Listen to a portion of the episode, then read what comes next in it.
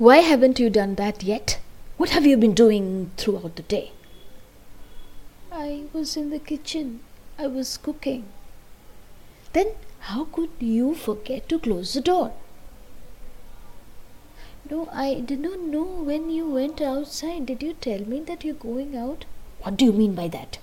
Won't you know when I'm going? You don't have any responsibilities. What are you doing at home? Just wasting time, you waste fellow. How can I tell you that I did not do anything wrong? Why don't you understand me? How many times should I check everything? I have the core responsibilities to perform. Yes or no? Are you arguing with me? How could you do that? What do you think of yourself? You are arguing with me, right? You are. I'm not going to leave you, okay? You are arguing with me. Arguments. We try to argue a lot of times in our life. But what actually is argument and how should we argue? Do you have that knowledge? If you don't, then let me tell you how should you argue so that you can win, so that it will always benefit you.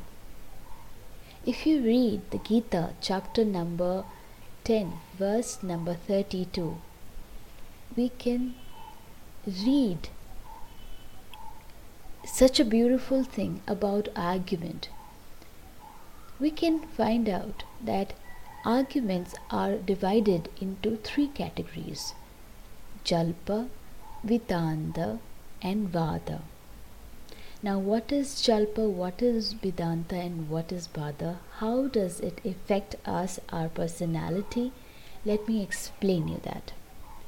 Now, a disputation which is held with a view to establishing one's own viewpoint, one's own point, and for the demolition of the adversary's standpoint, irrespective of which is right, which is wrong, is called jalpa. That which is resorted to only for demolition of the opponent's standpoint is known as Vitanda. On top of everything, while reasoning with the pure motive of arriving at the right conclusion is known by the name of Vada. Now, when you watch some series of uh, Mahabharata or Sri Krishna, you will see that how beautifully Sri Krishna tries to make people understand when people claim that whatever you're doing is wrong especially when he went as a Shanti Dut to make uh, Dhritarashtra understand that what is happening it is not going to do any good to anyone. When everybody blamed that you know he is basically wrong then you can see how beautifully he tried to make everybody understand that it is not at all good for anyone. It's not going to bring any benefit harmony to anyone he did not get angry, he did not have any self motive. Every time, whenever people blamed him, he did not have any self motive. He did not have any anger when he was trying to put forth his point. Because it was a Vada.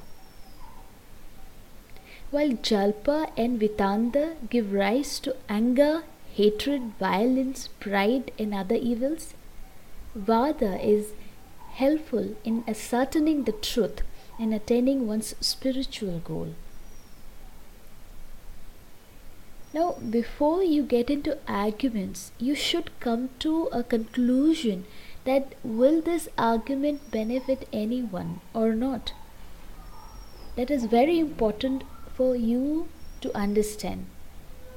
Now, if you think so, if you have that much of intelligent intelligence to come to that point then at least you should never keep quiet because this also happens people know the truth people can understand but they just keep quiet it's not going to do any good, not going to do any good. Vada is also very important for anyone's spiritual growth.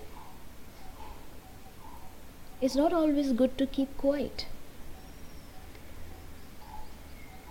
So, as it is so important that we should avoid Jalpa and Vitanda because it's going to arise anger and hatred in us, which is going to, you know, harm us to a greater extent. We should adapt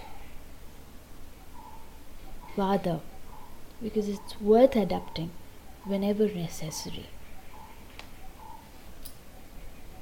So please try to discriminate between all arguments. All arguments are not the same. Try to always adapt Vada, which is always take you higher and people will understand your point. You can have your own voice. You can put forth your own voice. And believe me, that would not be your voice. That would be the voice of the Lord coming from your heart, who is the supreme truth. So, please adopt Vada for betterment for your life. Thank you.